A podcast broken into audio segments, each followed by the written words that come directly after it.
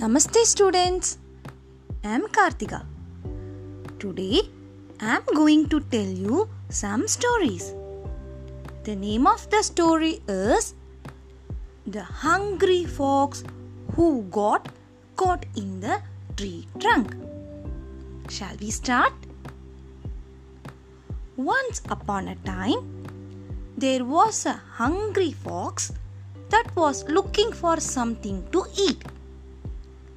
He was very angry.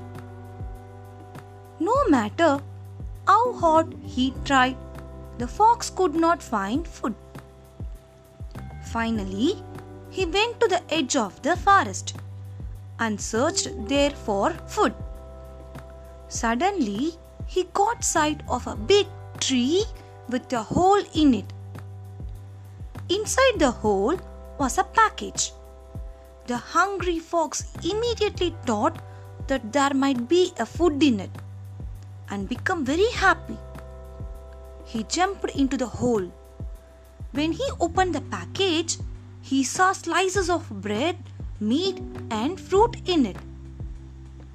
An old woodcutter had placed the food in the tree trunk before he began to cut down trees in the forest. He was going to eat it for his lunch. The fox happily began to eat. After he finished eating, he felt thirsty and decided to leave the hole and drink some water from a nearby spring.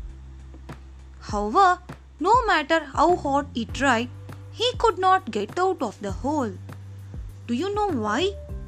Yes, the fox had eaten so much food that he became too big to fit through the hole. The fox was very sad and upset. He told himself, I wish I had thought a little before jumping into the hole. So, children, this is a result of doing something without thinking about it first.